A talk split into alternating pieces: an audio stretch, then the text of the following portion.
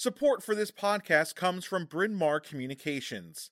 BMC produces a number of informative podcast series spanning a variety of topics in ophthalmology. Discover a new show at eyetube.net slash podcasts.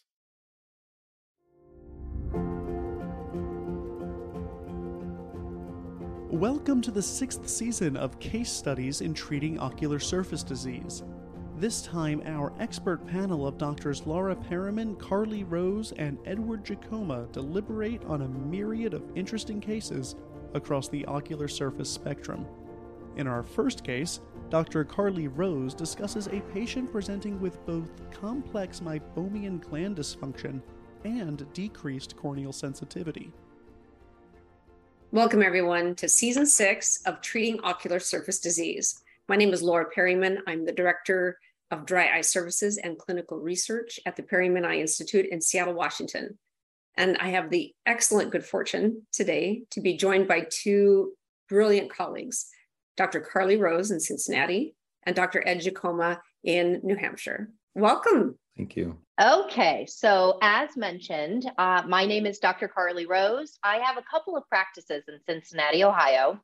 I have a primary care office called Eye Care on the Square, so almost a year ago now, we opened a second location called Clear Eyes and Aesthetics that is exclusive a dry eye med spa.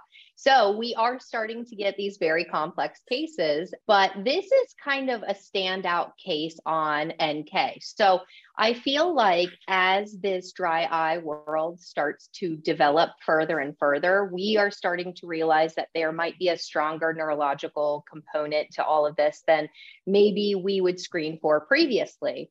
And so the case I wanted to present that we can happily chat about is a 64 year old non white female. She was 2030 in the right eye and 2060 on the left eye. And this is a patient that has a fairly strong history with our clinic for dry eye therapies. She's failed Xiidra and Restasis, but currently on Cequa. She is at presentation also currently on Tyrvaya.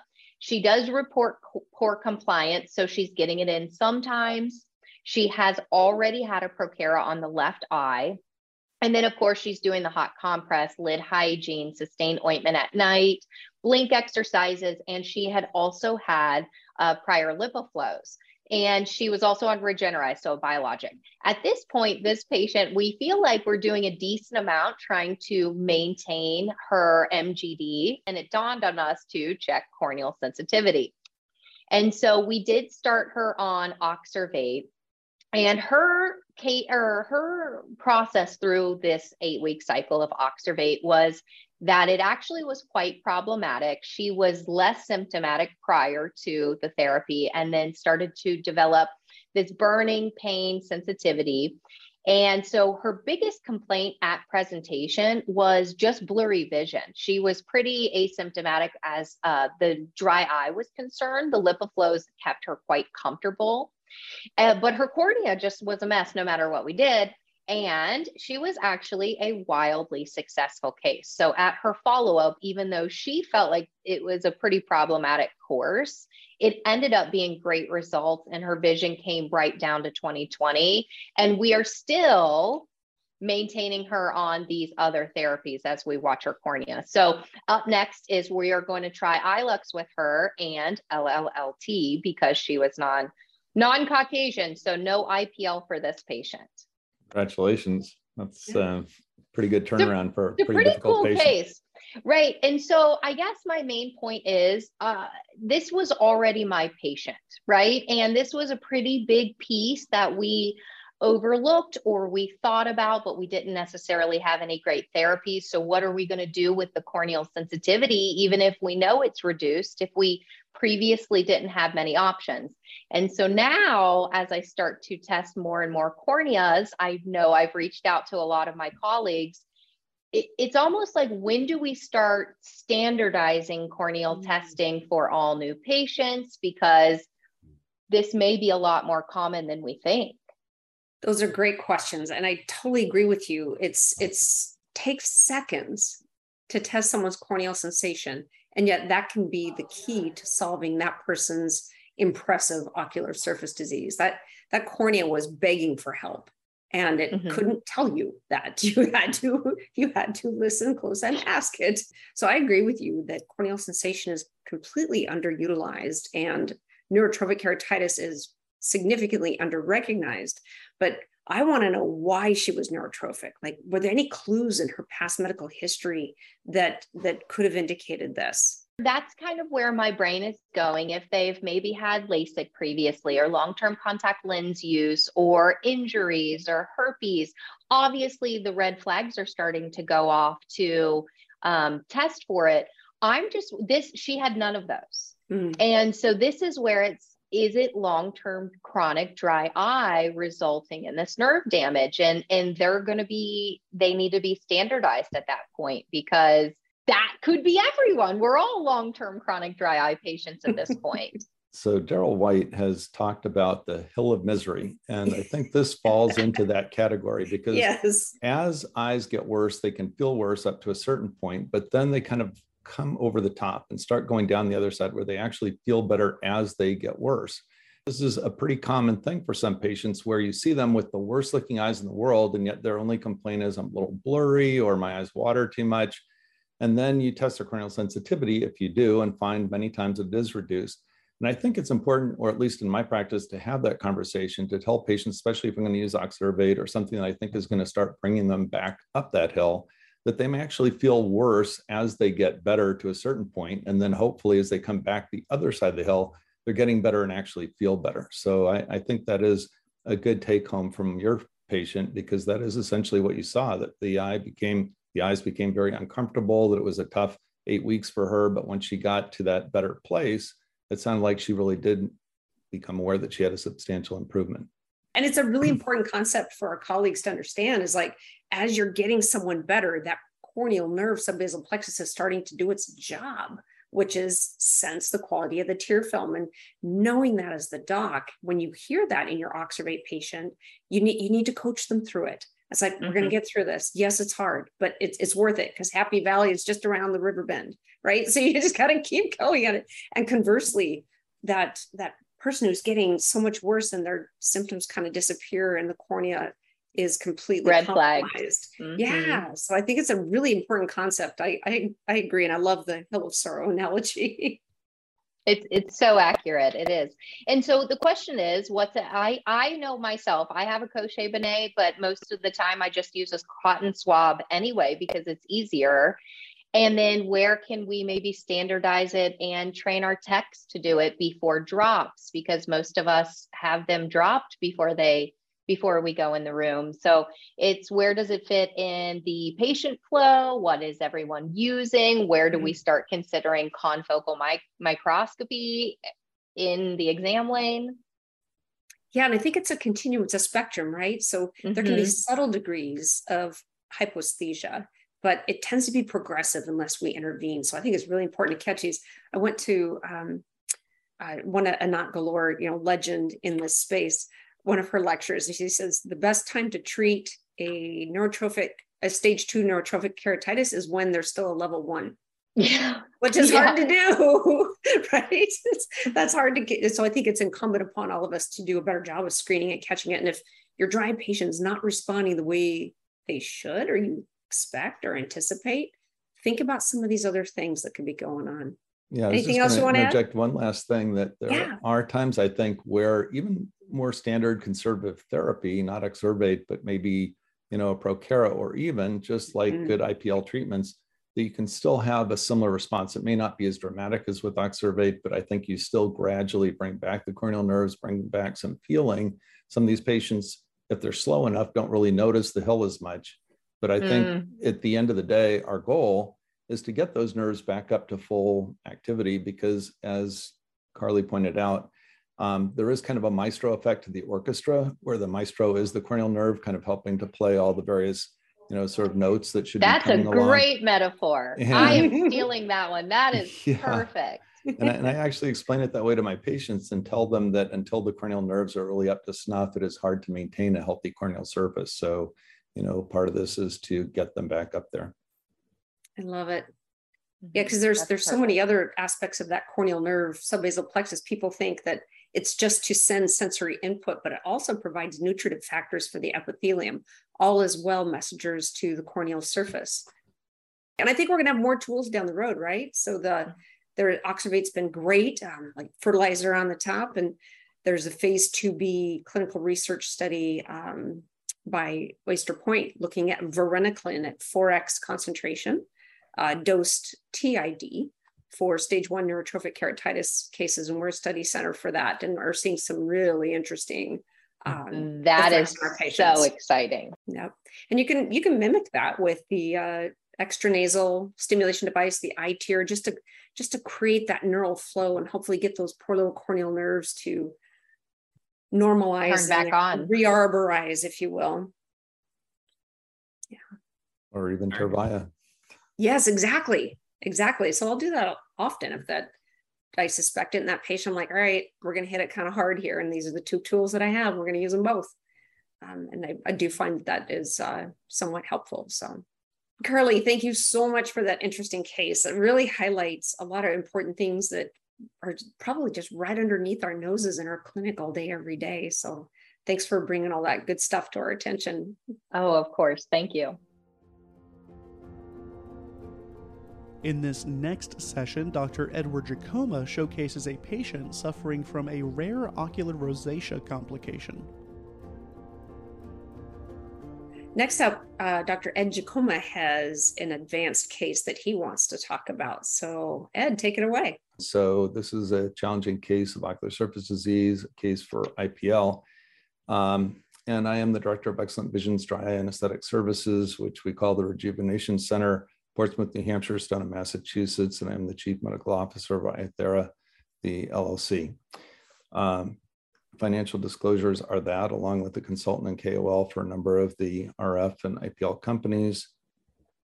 And I will tell you that this patient, Mr. Beat, was referred to me by a cornea doctor who gave him that name. So this was not my name for him, but it fit him pretty well because he looked a bit like a beat, presenting with a cultured staph and strep infection, first of the right eye, sloughed his corneal epithelium.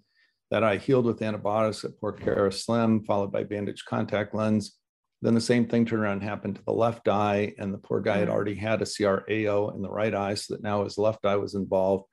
Got a vascular workup for that and had a port wine stain since childhood, obviously, the lower lid and cheek on that left side um, that had been tattooed when he was a child to help hide it. And you can still see a few areas that look like they've been sort of covered slightly, but I think much of that had already worn off. And fortunately, there was no evidence of Sturge-Weber syndrome in this particular patient.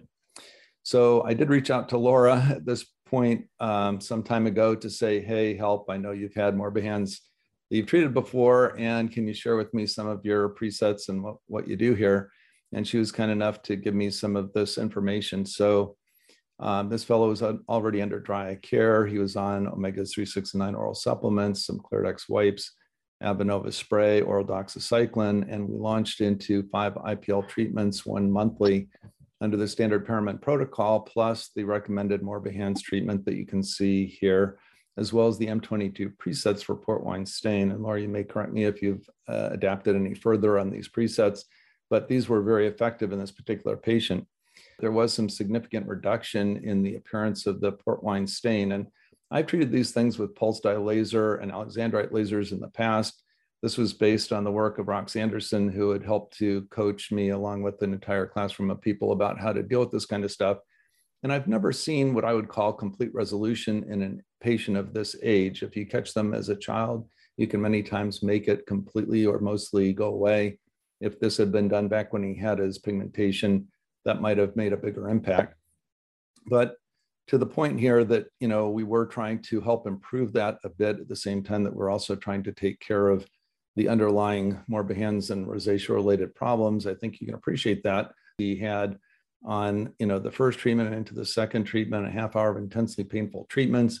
I pre-treated him with some oral Valium, some acetaminophen, some naproxen, and he still needed a lot of breaks, but much easier than the first treatment when he had no pre-treatment. And also when we were treating him for the first time, because that's when he is the reddest and is going to have the most uptake by this kind of treatment. Um, I do think that there are places now offering nitrous oxide, which could be the better fit marketed as Pronox. I've considered adding that to my armamentarium as well.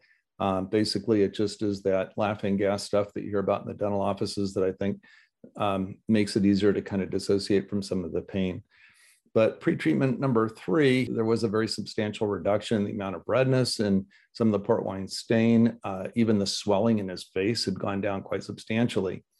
But now we can talk a little bit more about Morbihan's, rosacea, and port wine stains. First, port wine stains are not that uncommon. And fortunately, most of them do not have Sturge-Weber syndrome, one of the phacomatoses. But the thing that I think is still somewhat puzzling is is there a primary problem of the vessels and lymphatics, or is there a hyperreactivity to inflammation that mm. leads to this problem? And there have been some studies now suggesting that some of the stronger antihistamine and even monoclonal antibody treatments that can be offered for this kind of thing seem to have some benefit that implies that there is the sort of histamine and overreactive system to inflammation that may be driving part of this process. Um, I think that rosacea should really be looked at as a spectrum. And I know Laura can help to weigh in on this because she's had more than her share of rosacea patients as well, as well as some of these Morbihan patients. I think adding port wine stain takes it to the next level because these are already abnormal blood vessels. You add this additional reactivity, it takes it up to that, you know, Mr. Beat level. So um, this is for me like about as far as I've ever gone with a patient with something to this degree of rosacea. I've seen a few other that I would call kind of lower level Morbihans. And when you go to diagnose that, I understand that there are a variety of you know different hurdles that you could uh, get across these epithelioid granulomatous uh, but non-caseating type of biopsy changes that you can find, put it in that kind of almost sarcoid-like spectrum um, and this fellow did not have a biopsy, but I'm not sure we really needed one to know what, what we were dealing with.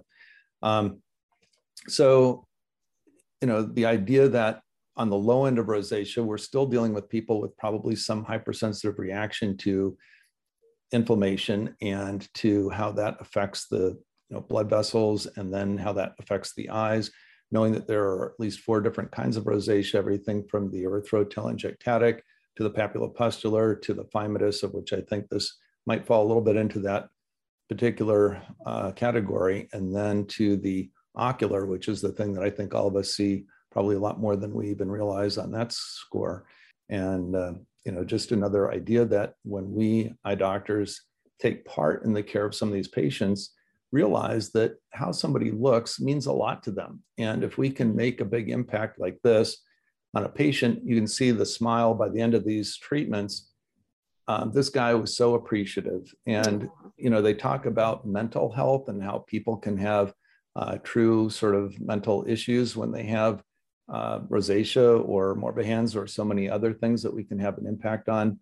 Uh, I just know that we're doing much more than taking care of eyes when we take care of these kinds of patients. Support for this podcast comes from Bryn Mawr Communications. BMC produces a number of informative podcast series spanning a variety of topics in ophthalmology. Discover a new show at eyetube.net slash podcasts. That is beautiful. I was just going to say that was beautifully said because it is so true. And I, I, often mention when I lecture on dry eye, it really is important to listen if they ha- are bothered by the red eyes. Like that is full stop. Bring out all the stops. That's just as important as if they're uncomfortable.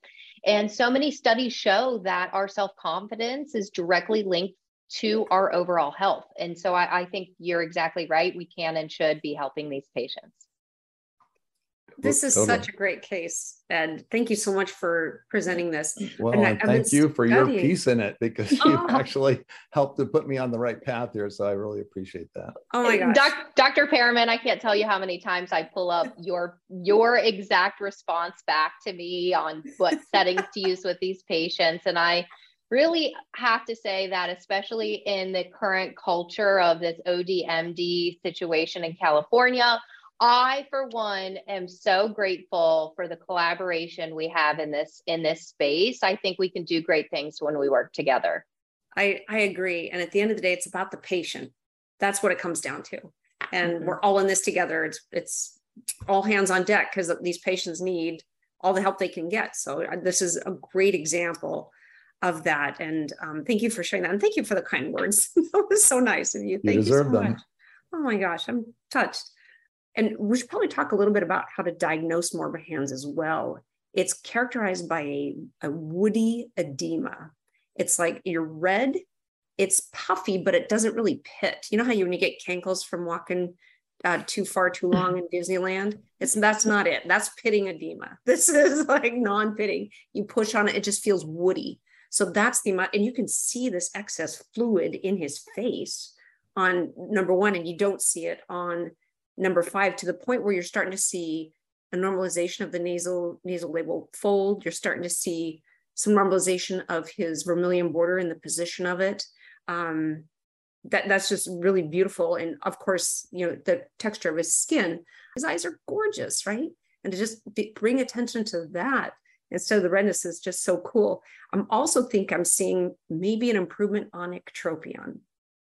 Did you notice that?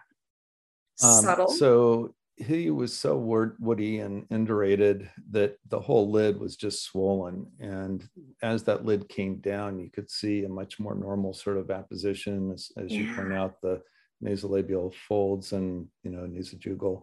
That this really um, was hugely impressive, and I don't think we could have achieved it with many other modalities. So you know yeah. they talk about antihistamines, they talk about doxycycline Accutane for some, uh, all kinds of ways to try and get there. But in the end, you just don't see this with anything less than IPL, I don't think. I agree. No, it's a fantastic case. And um, it just, it even looks like the tissues underneath that lid are more pliable, more, much more normal in their, their pliability than they were before. Um, and, you know, he, he presented with bacterial conjunctivitis, right? Yeah, it was actually probably all over his skin and yeah. it was staph and strep, and his corneas were just basically exfoliating, just like mm. oh my uh, goodness.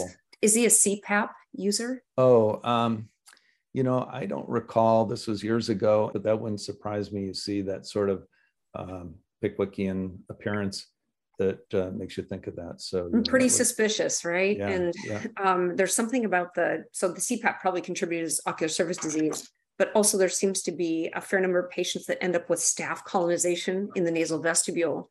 And so sure. something that I'll do in particularly in the context of like a staph strep looking picture is I'll do uh, two weeks of BID of mupirocin ointment just in sure. a Q-tip just inside the nasal vestibule to help eliminate that source. They might be inadvertently continuing to contaminate themselves with a little bit of nose tickle and then a little bit of eye rub. Um, so that can help with that bacterial component. IPL is antibacterial. Um, did you treat his mustache area? I did. Just yeah. you're going to lose your mustache, but we can treat this. Yeah, uh, yeah. he really didn't care. Would you ever use a, a, topical numbing on his face before treatment if it was that level of discomfort?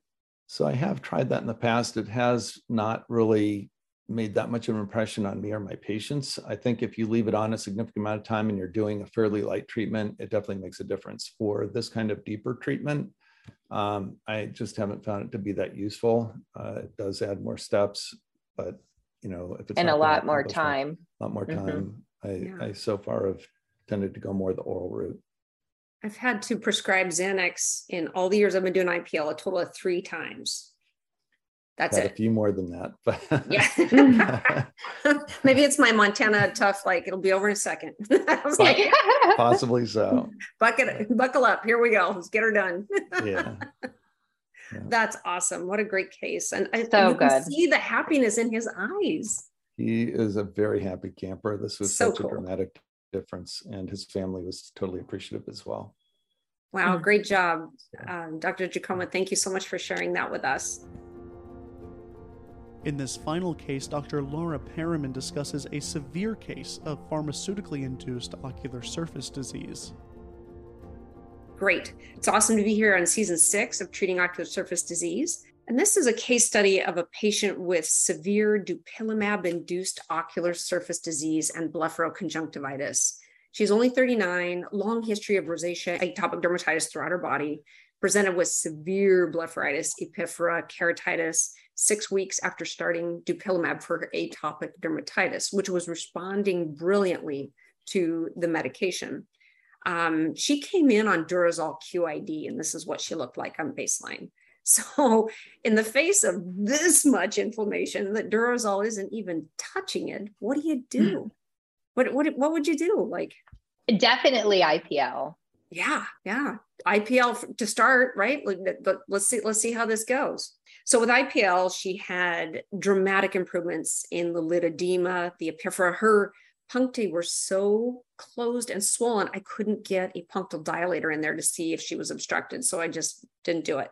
But uh, the IPL helped to resolve the edema, the epiphora, the conjunctival injection, her keratitis, and symptoms just after two IPL treatments. She was able to down, uh, you know, go to a gentler steroid, loteprednol. Thank goodness she didn't have IOP problems and we started on lifitegrast and that was done on purpose that particular medication in this clinical scenario. Had to do battle with the insurance company but that's a sidebar discussion. Anyway mm-hmm. um, she was advised to return for more IPL, but she was feeling good and was lost to follow up. She represented uh, a few months later with a severe recurrence. And uh, to be fair, you know, busy working mom just really struggled to keep up with the uh, adherence with the therapy, the drop therapy of lifitegrast and loteprednol. So um, came back in, severe keratitis, dripping. She said she couldn't even read bedtime stories to her kids. It was so bad and um, came back in. We got her back under control with three. Said I've got my life back, and because of the challenges with staying adherent with the home eye drop therapy, we scheduled her on a regular basis with her IPL, and you can even see the excoriations from the skin breakdown. This these tears are so inflamed that it breaks down the skin. This is angular blepharitis, tender, oftentimes contaminated with uh, secondarily with staph and strep. And here she is just a half hour after an IPL treatment. So feeling much better. And so I just wanted to have a, a, little discussion about, well, what is dupilumab and what is atopic dermatitis and why do our colleagues need to have this on their radar when they're presented with a case like this? Um, so dupilumab is a monoclonal antibody and it targets IL-4 and that's unique in atopic allergic immunopathophysiology. So it uniquely addresses the Th2 arm. You don't have to remember that, just know that's different than your typical dry eye disease immunopathophysiology. It has multiple uh, FDA label indications atopic dermatitis, asthma, chronic rhinosinusitis, and nasal polyposis. But it is quality of life changing.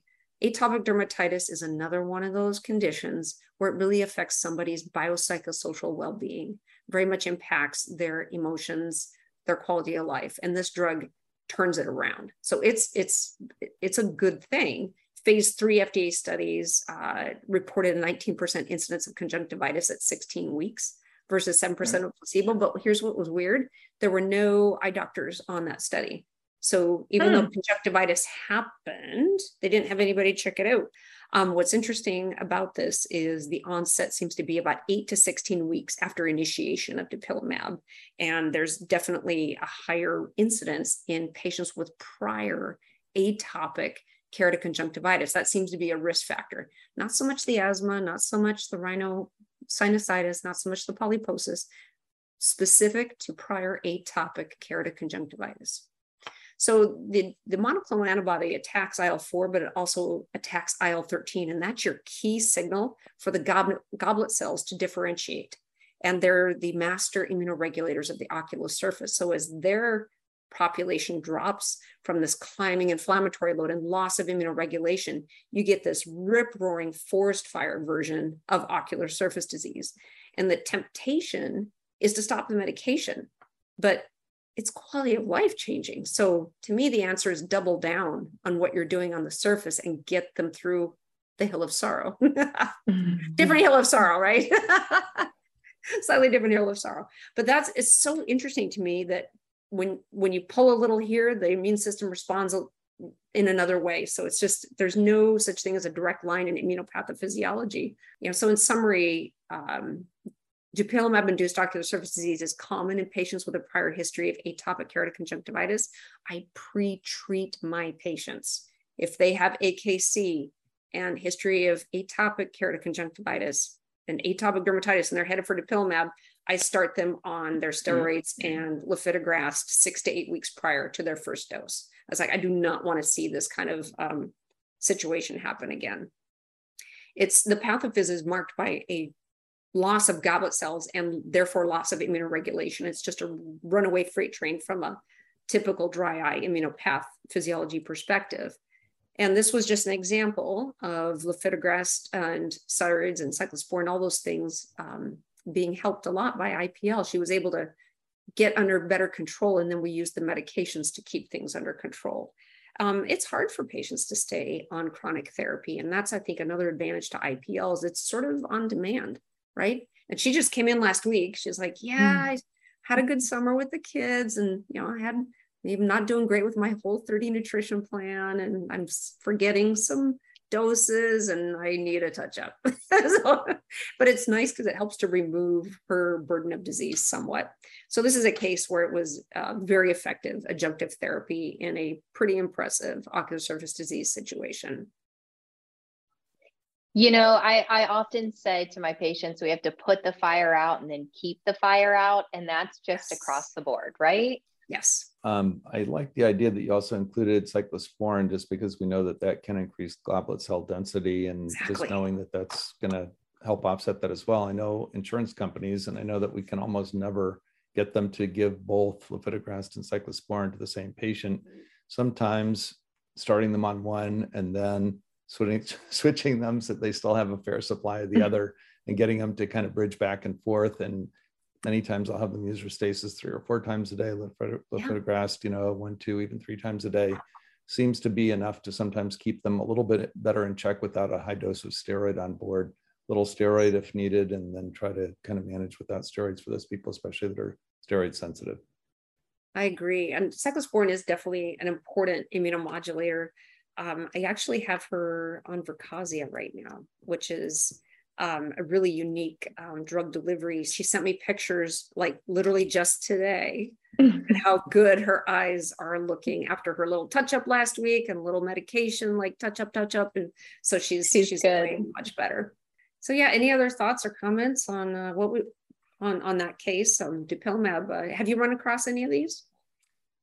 I have. I have one who's actually a friend and was put on oh. it about 18 weeks ago has had a pretty major turnaround, but is also starting to get the dry consequences. Mm. And so she presented saying, Oh, and they started me on this stuff. I think it's called dupilumab. And boy, my eyes have been bugging me lately. And I'm like, oh, well, guess what? Yes, what? pretty good reason for that. so, and you know, she'd read up on it and said, yeah, I know it can cause eye problems sometimes. I'm like, well, probably more than. So you, you know, you've got all the tools to help her. She's lucky she's your friend. Very. I, you know, I don't have any on it, any, I, I don't have any patients on it now, but how much I heard you mention whole 30 because a lot of these dermatitises or eczema patients have dietary restrictions or flares or environmental triggers. So, how much chair time are you spending educating patients on what to look out for and what to try to avoid? great question not not a whole lot of chair time i'm like listen grandma was grandma was right you are what you eat so that usually shortcuts the conversation pretty quick or i'll, I'll say uh, you know pharmacy f-a-r-m which put in the pie hole matters for your overall health right mm-hmm. so it's just a mm-hmm. matter of and you got to eat anyway a lot of our interventions they cost money unfortunately um, right i wish it was easier access for for all patients but it is what it is you have to eat anyway so if you right. can sort of, you know, make little pivots, little changes in your dietary intake, potentially lessen your allergenic load, um, why wouldn't you do that? Nice. Well, thank you both so much for joining us. This has been a lot of fun, and I hope we get invited back for another season. Thank you so much. Thank you to our esteemed panel for an engaging and informative discussion, and thank you for listening.